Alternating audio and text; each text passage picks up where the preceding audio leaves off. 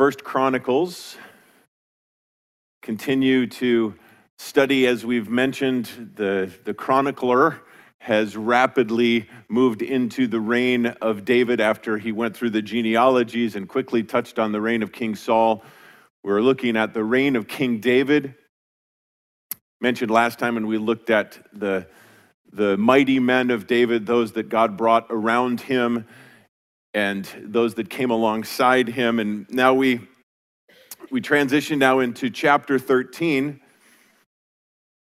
Beginning in verse 1, it says, Then David consulted with the captain of the thousands and the hundreds, even with every leader.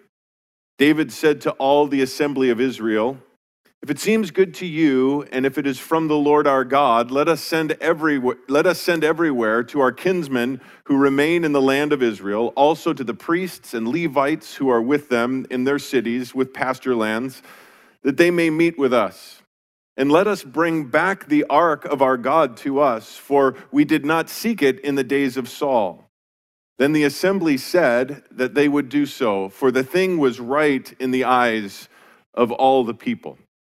So, David, as, he, as we begin our look at chapter 13 tonight, David gathering together with the leaders and says, You know, we need to bring the Ark of the Covenant now to Jerusalem. Jerusalem, now the capital. We've talked about that. We looked at that a little bit last time. David now has, they've taken Jerusalem now, and now this, this full area is, is part of, of, of Israel now, and moving the capital there, David, the city of David there. And he says that, that, that it is right to bring the Ark to Jerusalem. Now, if you might wonder, okay, well, first, most of us know what the Ark of the Covenant is. It's that gold box that showed up at the end of the you know, Harrison Ford movie, right? Raiders of the Lost Ark. That it's actually explained to us in Exodus chapter 25. God gives very precise and specific instructions on how to build the ark, what is to be inside of the ark, how it is to be transported. It gives very specific instructions, but the key to all of this is that God said, This is where I will meet with you on the mercy seat. This is where I will meet and speak with you. And that, that is such a, such a treasured thing to the Jewish people. And they, they understand that God goes before them in battle. They understand that God is everywhere. But this is where God said specifically that I will meet with you. So the question is, is well, where is it now and how did it get there? And I'm glad you asked because that's an important kind of segue as we look at this. It's recorded for us back in 1 Samuel, and we I touched on this last week in a different context, but bottom line, the, the Israelites went into battle against the Philistines, and they lost this initial battle with them, and they said, Why did God do this to us? I know, let's go get the ark and take that into battle with us. And everybody thought that was a great idea. They all started cheering. When the ark showed up in the camp, they started cheering so much so that the Philistines started saying, What is going on? And one of them said, They brought the ark of the covenant, the ark of God, into their camp. And the Philistines were initially afraid of that, but then they said, You know what? We're going to go out into battle anyway. See, the problem was the Jewish people looked at the ark of the covenant as their lucky rabbit's foot, if you would. We'll just take this thing into battle. It became about this gold box that it would just bring them luck in the battle. The problem is they didn't consult the God of the Ark of the Covenant. They just said, well, let's just take this into battle. So they did. The Philistines wiped them out and took the Ark. And so that when the, the, two of the priests were killed, it got back to the high priest, their father Eli. When he heard all of this happened, he fell off where he was sitting, broke his neck, and I mean, just devastation throughout Israel. Well, the Philistines take the ark back and they put it into the temple of their god Dagon. Dagon was this half fish, half man god that they had this big statue of. And I mentioned last time they brought the ark and they put the ark in front of Dagon kind of as an offering to Dagon because obviously Dagon, the more powerful god in their eyes, defeated the God of the Israelites. So they come back the next morning and the statue of Dagon has fallen down in a prone position in front of the ark. And they're like, Dagon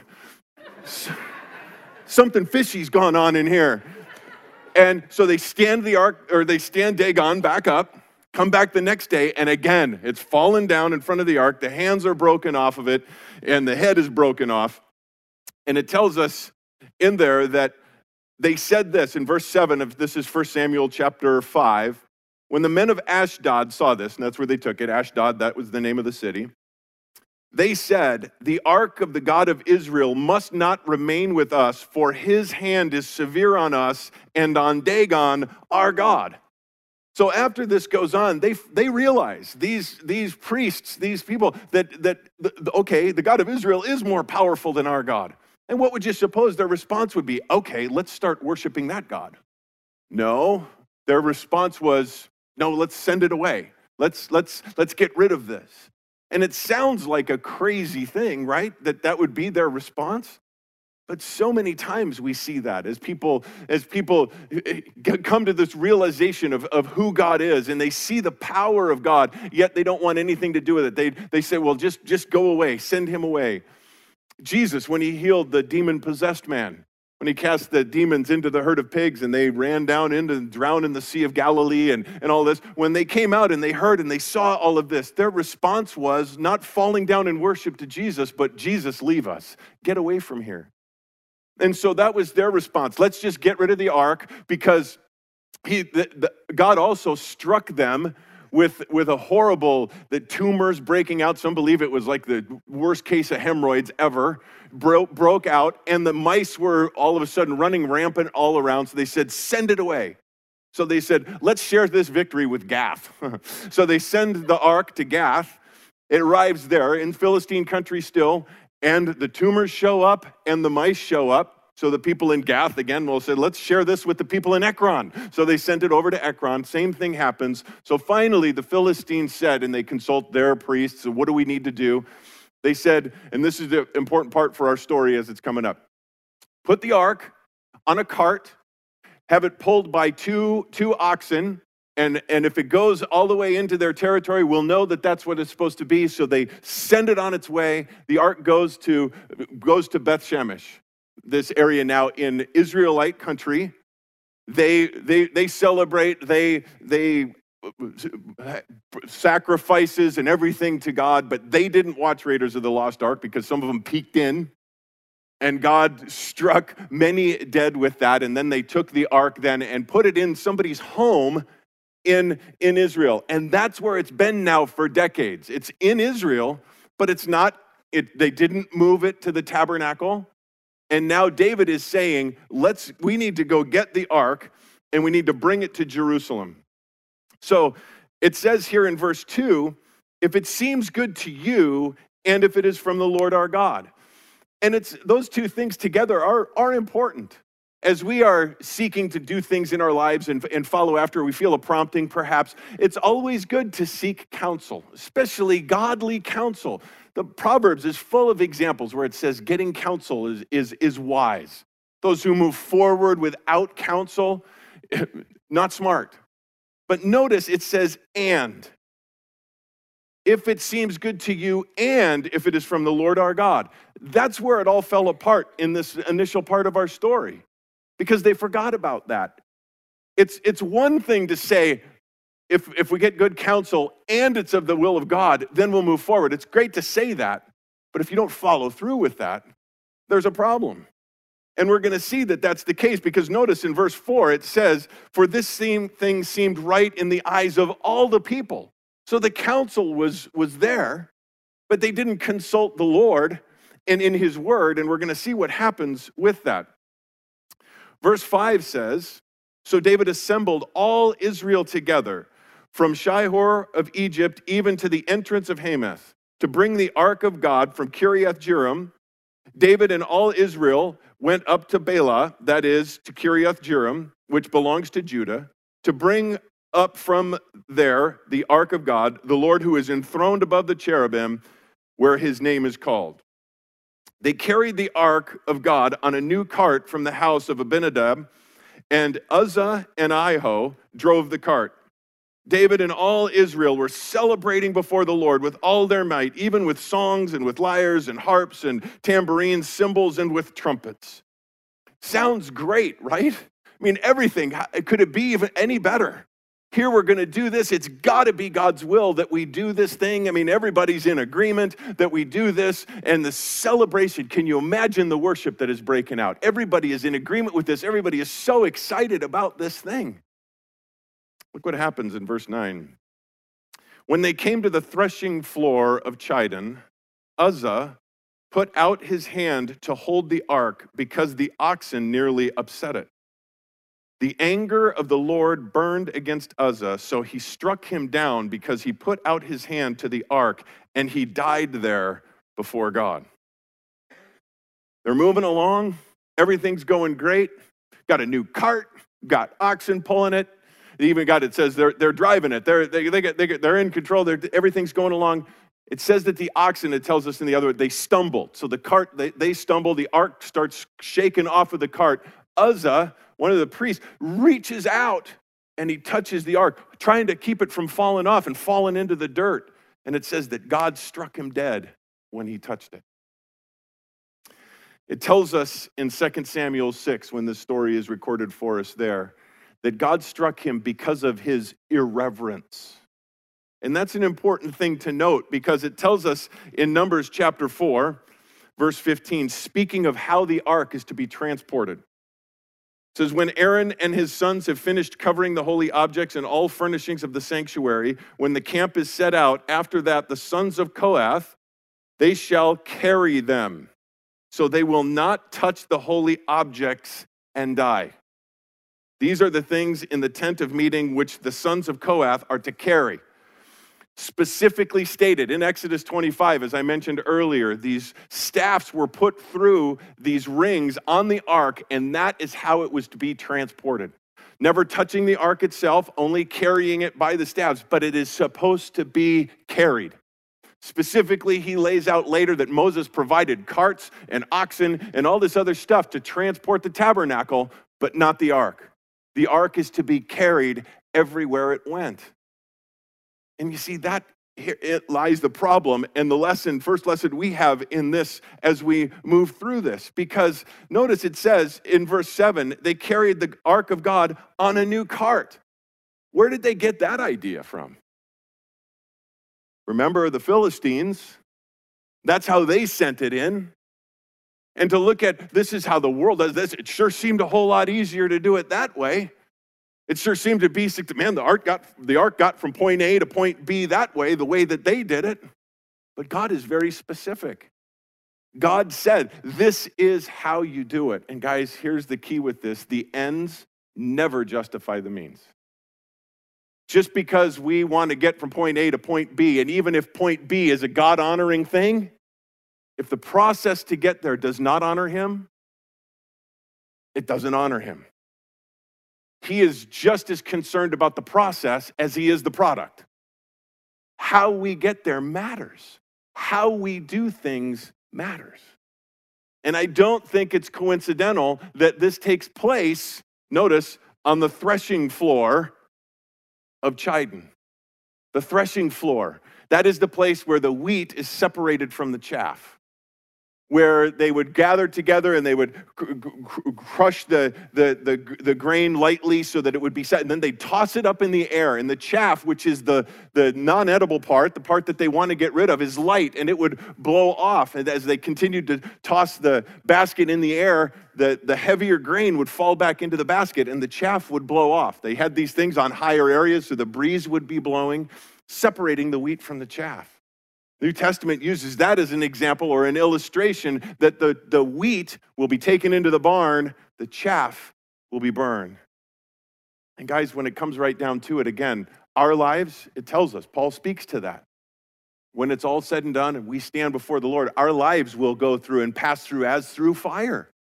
And we, as Christians, born again believers, will be saved. But all that we do, all our works, everything else will be passed through the fire.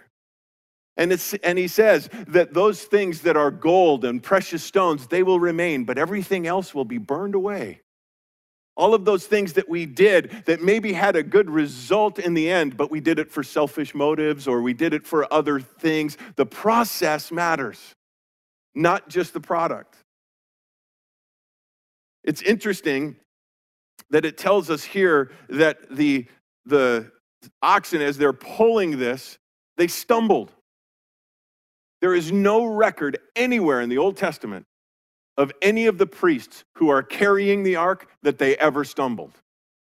Nowhere along the line. They carried it great distances. They carried it through unbelievable situations. They came to the Jordan River as they're about ready to cross the Jordan River into the promised land. It tells us that the Jordan River was flowing at flood stage which if you if, if just google it some when you get home later on if you're interested jordan river flood stage it'll blow your mind because you see pictures of the jordan river this nice lazy little river that's you know maybe 20 feet across okay no big deal flood stage if you've ever been in an area where there's flash floods or whatever, you know, I mean, it comes out of nowhere. Well, flood stage, it's overflowing its banks. It is torrents of water just flowing by, rapids going past. They get there, and it's God told them to just step in, and He'll take care of the rest. so they're standing there, and the first guys have to be the ones that have to put their foot in, and before it hits the water, God stops it up, and they step in on dry ground and walk across. We're going to cheat a little bit and jump to chapter 15. Look at this because this, I think, is an important verse with this. Chapter 15, verse 26. It says, Because God was helping the Levites who were carrying the ark of the covenant of the Lord. God was helping them. God is assisting them. God is doing this thing. That ark was heavy and four men carrying it over great distances. But God is helping when they're obedient and doing and following as God commands and as God directs. God is involved, God is helping. They've put all of that aside. They didn't, they didn't consult with the Lord. They didn't do that. And they put it on a cart, and here we go. It might sound again kind of harsh. Here's Uzzah that, that all he's trying to do, I, I'm sure his heart was probably in the right place. I can't let the ark fall off of the cart and hit the ground. It'll, get, it'll fall into the mud, it'll fall into the dirt. So I reach out. You know what Uzzah means? Strength. Uzzah says, In my own strength, I'm going to make this happen. I'm going to handle this. And touched it with his hand. Somehow, deal, again, God said it was an irreverent act. Somehow feeling that his hand was holier, perhaps, than the dirt that it was about to fall into. But God said, Don't touch the ark. If you do, you'll die. And Uzzah knew that. They all knew that. Anybody who was ever in charge of that, they were raised knowing this. He was a Kohathite. They, that was their responsibility. They knew that. And so we see this. And guys, again, we look at this and we can line this up with, with our own individual lives. We can look at this as to how, how we do this thing called church, how we honor God as we gather together and as we serve Him as the church. Unfortunately, we see it running rampant everywhere that the, the church feels that there's a lot of new carts out there in the world that we can just put God onto and it's gonna, it's gonna help us. It's gonna help spread the gospel. If we become more like the world, if we do things the, the way the world does it and we just sprinkle in the gospel in there, man, it's gonna work. The problem is, God's not behind that. God's not into us putting Him on our carts. God specifically tells us, His word is clear he never changes. He's the same yesterday, today, and forever. And you might say, well, what about, you know, Jesus said, if, if, if you can't put new wine into old wineskins? As we got to always remember that that is in context. I hear that so many times. I've been to even even hearing conferences or pastors speaking to that, that this is how we need to reach this generation because you can't put new wine into old wineskins. We can't, we can't do it that way anymore because we can't, we got to put new wine into new wineskins. That's not what Jesus was talking about. Speaking in Matthew chapter 9, verse 14, it says, Then the disciples of John came to him, Jesus, asking, Why do we and the Pharisees fast, but your disciples do not fast? And Jesus said to them, The attendants of the bridegroom cannot mourn as long as the bridegroom is with them, can they? But the days will come, and the bridegroom is taken away from them, and then they will fast. But no one puts a patch on an unshrunk, un, unshrunk cloth or an old garment, For the patch pulls away from the garment and worsens the tear. Nor do people put new wine into old wineskins, otherwise, the wineskins will burst, and the wine pours out of the wineskins and is ruined. But they put new wine into fresh wineskins, and both are preserved. Jesus is speaking of the, the old covenant, the old religious laws that were coming, and the new wine, what he is speaking of, is the new covenant that he is bringing. He is not, he's, he's talking about not mixing the old with the new because the new fulfills the old. And that's what he's speaking of. He's not talking about that every generation needs a new wineskin. He is speaking specifically of that we can't take this new covenant and mix it with the old. Hebrews chapter 8, just a little, don't have time to go into that tonight, just a little reading on your own. The author of Hebrews describes that very wonderfully about how Jesus fulfills, or with the new covenant, replaces the old, and even speaks, even in these same terms, that that is what Jesus is speaking of. And I, I just, I emphasize that because there, there is such a move in the church today using these things and trying to use the world's techniques to bring to bring the gospel. And i'm not saying that we don't have to have to speak to them and share with them in, in, in certain areas but guys we can never compromise the word of god. Ever not one word. You see jesus is the same yesterday today and forever. He's the alpha and the omega. He's the beginning and the end. He is his word will stand true always. We don't have to try to finagle it or, or twist it or whatever, put a worldly spin on it in order to make it palatable. In order to make it, if you've been around me long enough, you know one of the words I hate relevant. There's nothing more relevant than the Word of God. We don't need to make it relevant. It's relevant on its own. nothing more relevant. Well, it tells us when this happens, again, imagine this procession that's going on, this worship that's broken out, everything that's taking place. And David feels that everything's going according to plan until this happens. And notice verse 12, it says, David was, I'm sorry, verse 11. Then David became angry because of the Lord's outburst against Uzzah, and he called the place Perez Uzzah to this day. David was afraid of God that day, saying, how can I bring the ark of God home to me? So David did not take the ark with him to the city of David, but took it aside to the house of Obed Edom, the Gittite. Thus the ark of God remained with the family of Obed Edom in his house three months, and the Lord blessed the family of Obed Edom with all that he had. David, frustrated, angry at that this is how this is all taking place. This is how it all works out. And we're going to see God certainly works on his heart when we get to chapter 15. But he's, he's frightened and he's like, How can I bring the ark of God into my house? How can I transport this? And it's interesting that they decide then to take it to this house of Obed Edom. I wonder what his initial response was hey, yeah, we were taking this to Jerusalem, but the guy who touched it died, so we're going to just drop it off at your house for a little while. hey, thanks.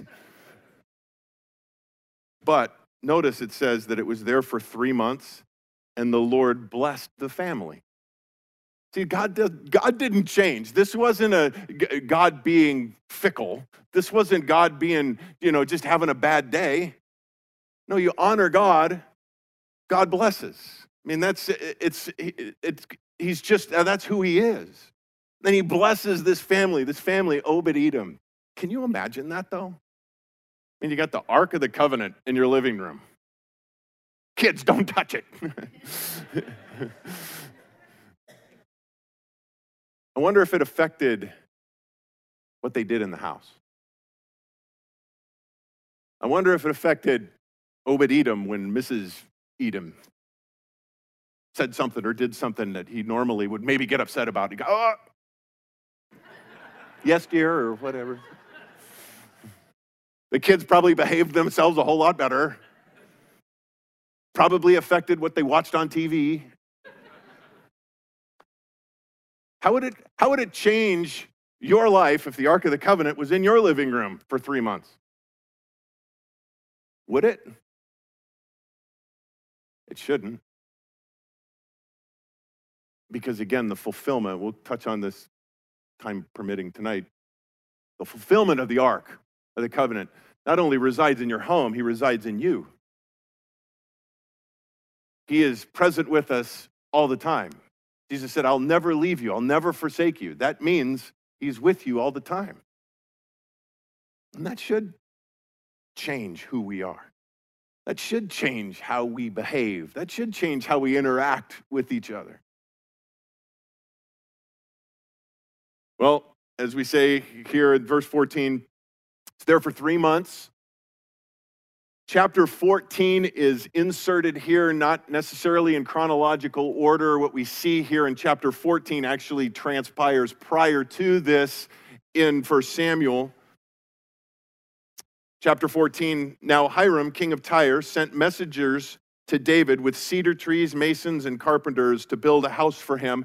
David again has now set up the city of David, Jerusalem, as his home and so now this the king of Hiram, or I'm sorry, Hiram, the king of Tyre, starts sending some, some supplies down for David to build his home there. Notice verse 2 David realized that the Lord had established him as king over Israel. That's a good perspective. He realized that it's the Lord who established him. He realized that it was the Lord that was doing all of these things. He realized that God had paved the way and had chosen him. And it was, God, it was because of God that all of these things were taking place. And that his kingdom was highly exalted for the sake of his people, Israel, the Lord's people. Verse 3 does speak of one of David's weaknesses. It says, Then David took more wives at Jerusalem, and David became the father of more sons and daughters. These are the names of the children born to him in Jerusalem Shammua, Shobab, Nathan, Solomon, Ibhar, Elishua, Elphalet, Nogah, Nepheg, Japhia, Elishama, Beeliada, and Eliphalet. The children that are born to David here, notice though it says David took more wives. God is very clear in his word, speaking of the kings that are to come. They're not to multiply money, they are not to go and into, back to Egypt to get horses, and they are not to multiply wives. Very clear, God says that for the kings of, of, of Israel. Now, David might be saying, Well, I wasn't multiplying, I only added them one at a time. But that's twisting God's word, and that, guys, we can't do that. God is specific in that.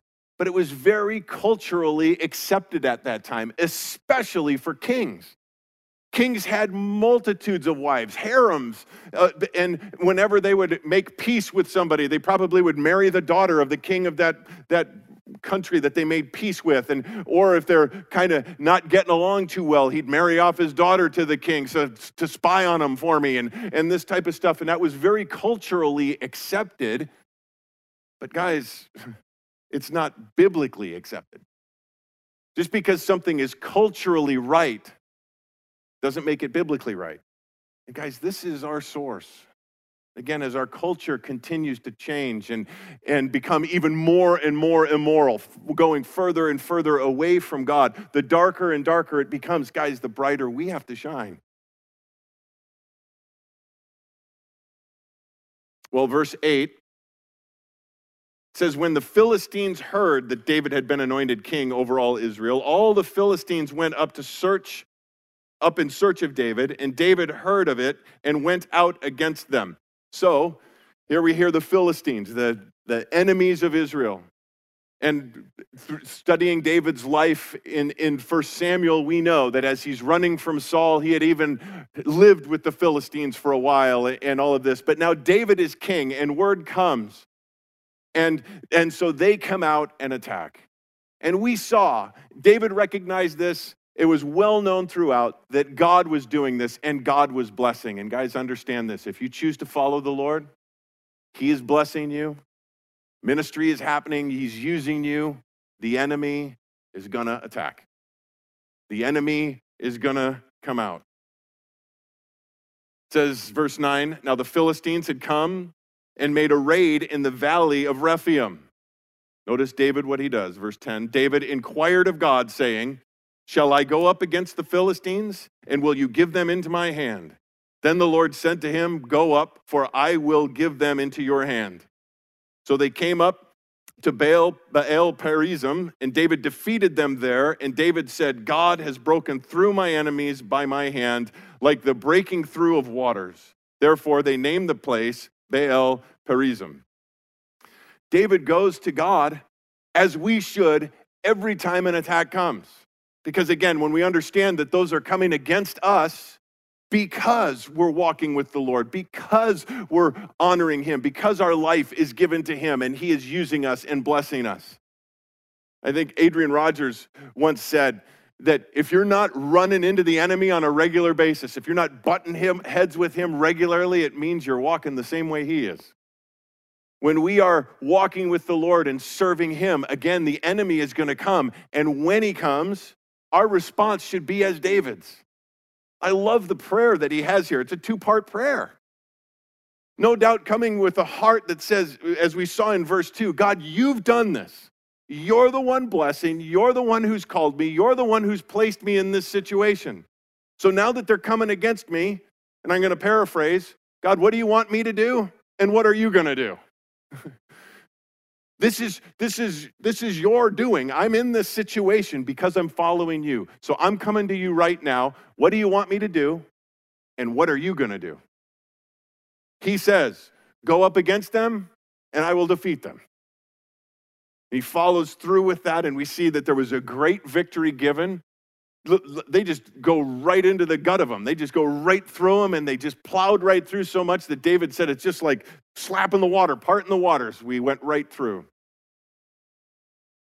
Verse 12 says, They abandoned their gods there, so David gave the order that they burn them with fire. So the Philistines, as they're leaving, they leave all of their little idols behind.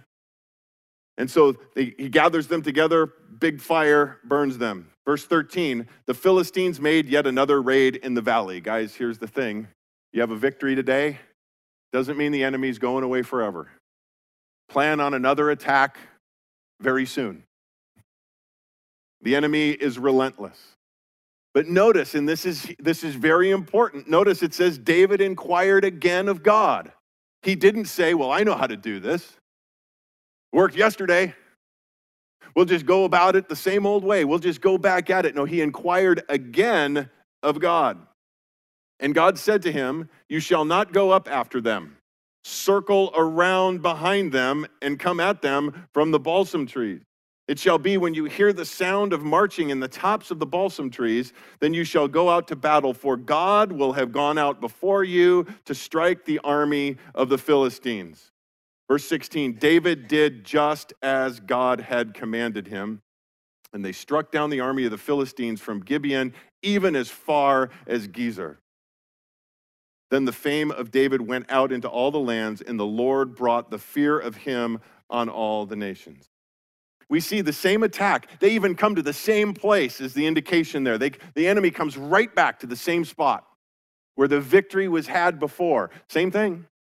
David's response the same I'm going to go to God, I'm going to inquire from him.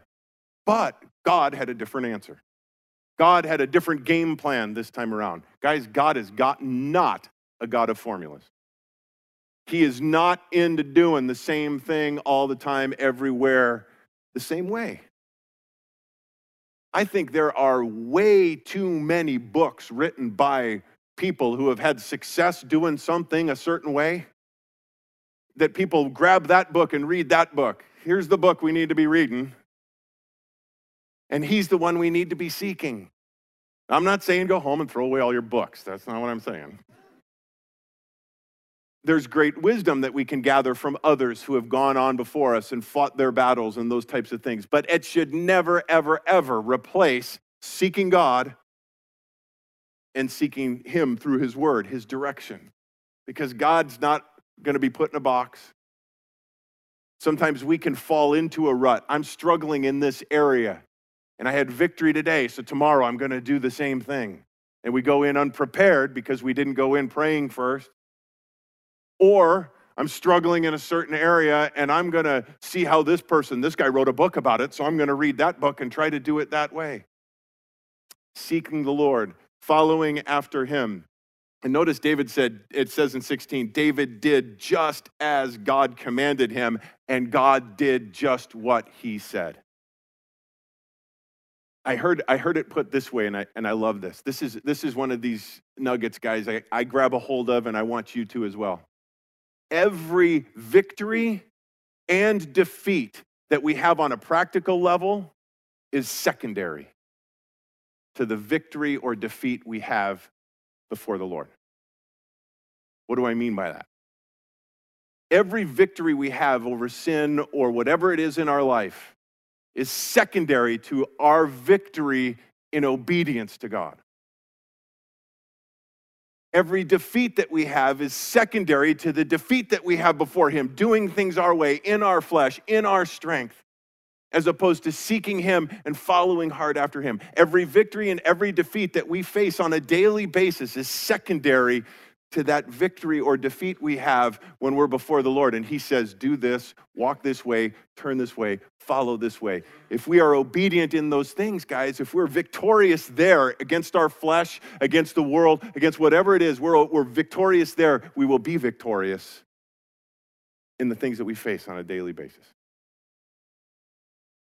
David did just as he commanded, and God did just what he said. God struck them down, and the, it says the Lord brought the fear of, of David and the Israelites to all the nations as it spreads around. Well, chapter 15, as I mentioned, really kind of comes on the heels of chapter 14. Or I'm sorry, chapter 13, of course, on 14. We just read 14.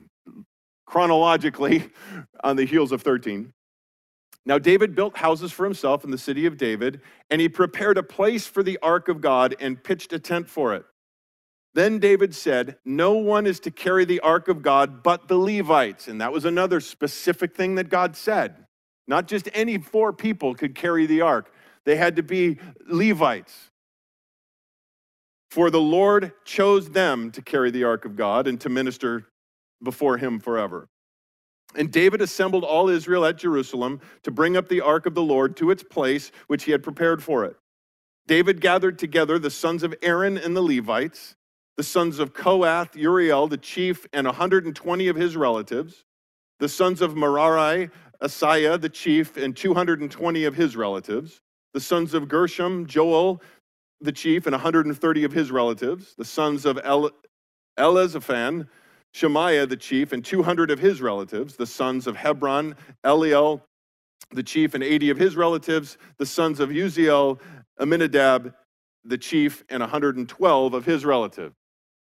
Then David called Zadok and Abiathar the priests, and for the Levites, for Uriel, Ashiah, Joel, Shemaiah, Eliel, and Abinadab, and said to them, You are the heads of the fathers' households of the Levites. Consecrate yourselves, both you and your relatives, that you may bring up the ark of the Lord of Israel to place it in the place that I have prepared for it. Because you did not carry it at first, the Lord our God made an outburst on us, for we did not seek him according to the ordinance. So the priests and the Levites consecrated themselves to bring up the ark of the Lord, the God of Israel. The sons of the Levites carried the ark of God on their shoulders with the poles thereon, as Moses had commanded, according to the word of the Lord. So David learned his lesson. He maybe was upset with God as to how the whole thing went down, but bottom line, he realized it wasn't God who was the problem, it was him.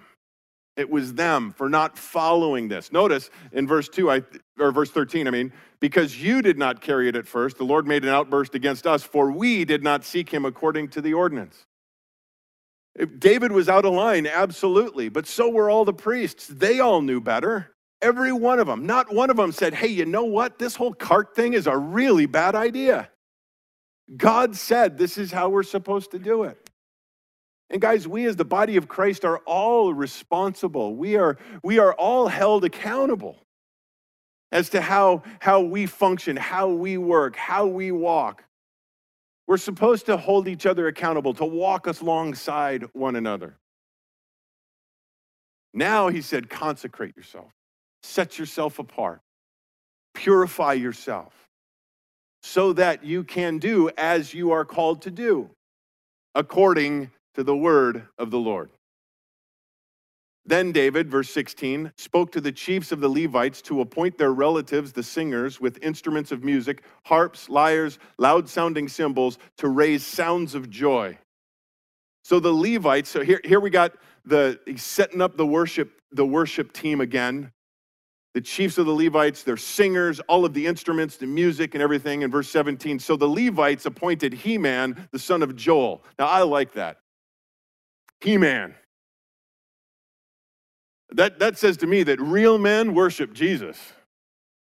He man, he's in charge. He's, he's the one set out, the son of Joel. And from his relatives, Asaph, the son of uh, Bariaka, or Bar- that's close enough. And from the sons of Merari, their relatives, Ethan, the sons of Cushiah. And with them, their relatives of the second rank, Zechariah, Ben. I love it when there's names like that in there. Ben, Jeziel, Shemariamoth, Jehiel, Unni, Eliab, Benaiah, Messiah, Mattaliah, Eliphalu, Mechaniah, Obed Edom, and Jael, the gatekeepers. So the singers, Heman, Asaph, and Ethan, were appointed to sound aloud cymbals of bronze. And Zechariah, Aziel, and those guys that I mentioned before, with harps tuned in to Alam- Alamoth, and those other guys tuned in to Sheminith. Those words don't, there's a lot of wondering about that as to what those specifically mean. The Hebrew might indicate as to the pitch, their, the, the octaves or whatever. I'm not musically inclined, but that's indicating those that they're tuned to this. But the thing that's interesting about this that I like is God's that specific. God is laying this out and he's, he's, he's, he's spelling this out. This, God is a God of details. Chaniah, the chief of the Levite, was, Levites, was in charge of the singing. He gave instructions in singing because he was skillful. And I like that too. Here's this man who has been given a gift. I know it's a gift, and it's a gift I don't have. but being able to, to sing and, and that and that and notice it says that he instructed others. Guys god gives you a gift. That gift isn't to be hoarded. That gift is to be shared. That gift is to be is to be extended out and i love those that are that are gifted musically that are gifted in that area that are willing to share with others and to raise up the next generation of, of worship leaders. And it's such a such a blessing to see that. And here we see that this guy did it and he did it because he was skillful. He had this gift and he desired to share it.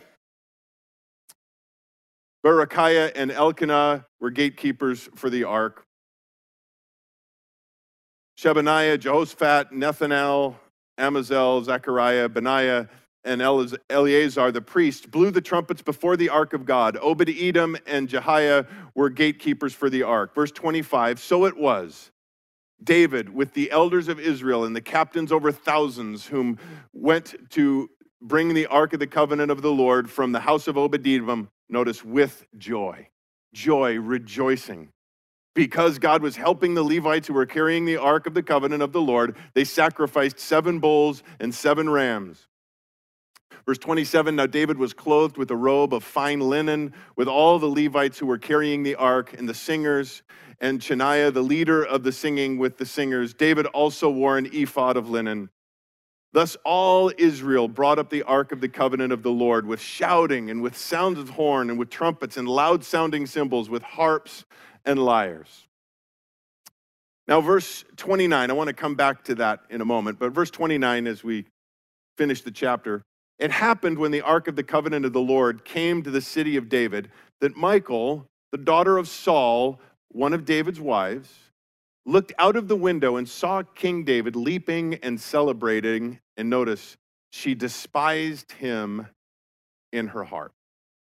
He saw she looks out the window, she sees David rejoicing, dancing, singing, praising God. And notice we, we made note of that, that he was wearing a linen linen robe and an ephod. He was dressed like the rest of the of those that were leading the procession. He took off his kingly robes. He wasn't and if we if you look in uh, 2 Samuel chapter 6, it speaks of this that she said, "Oh, just look at the way you were displaying yourself." And you know, basically he's talking about how how humiliating you looked in that. And he was like, "Man, you ain't seen nothing yet." I'm going to worship God with everything I have. I mean, I, and bottom line, we see in her a bitterness, something deep seated, because it says that she despised him in her heart. It wasn't just something that bugged her, this was deep seated. And it tells us in, in 2 Samuel, because of that, she was barren from that moment forward. She didn't bear children, she was unfruitful. And guys, if we harbor bitterness in our hearts towards people that we might see God using in a special way or, or whatever that is, and we harbor any type of bitterness or, or any type of resentment or even holding on to, to hatred in our hearts, guys, that will affect our fruit. That can make us unfruitful. But on the flip side of that as well, as you are, worshiping God and, and proclaiming and, and living it out, dancing, if you would, with your life because of all that God has done for you, expect people to hate you for it. Expect people to look at that and, and be upset with that, even a deep seated hatred for you, because, guys, we have what they don't. Those that don't have that joy, they're going to ex- expect that to come. Now, we don't fight back against that. We continue to live that out, and hopefully they get to the point where they say, you know what, I'm tired of hating you for it. Would you tell me why you have it? And we can share that then, but we can't, we shouldn't be surprised when that comes, especially again when we're living this, this out, the joy filled with joy as they're coming. Guys, our life, again, should be defined by joy. Well, as we just close up, I want to go back to this because the, those, those verses with joy as they're coming and dancing and singing and, and eh, with trumpets and all of this praise and worship that is going on. Is it all because of just some gold box?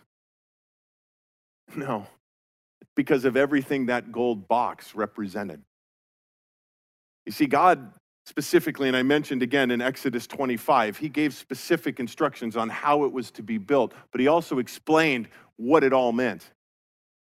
You see, there were three things inside the box. There were three things inside the ark. First of all, copy of the Ten Commandments, which would remind anyone of their disobedience, their inability to keep those commandments, those commandments that have been broken. God said, don't do this, but I've done that. God said to do this, but I haven't. Also, what was in there was a, a, a, jar of manna, that bread from heaven, that, that food from heaven that God fed the Israelites with while they were in the, in the wilderness for 40 years. But no doubt, again, that would remind them of the fact that they complained about it. God provided for them, but it wasn't good enough. We, we have manna in the morning, we have manna in the evening, we got manna. There's only so much you can do with manna. Complaining about it instead of realizing that it's the provision from the hand of God. Also, there was one other item in there Aaron, Moses' brother, his, his rod that budded, a, a stick that they put down and almonds budded out of it to prove again that Aaron was the one that was chosen for that, that would remind them of their rebellion. They, were, they, they rebelled against Moses and Aaron. But the beautiful part of the ark isn't what's inside it, it's what's on top of it. It's the mercy seat.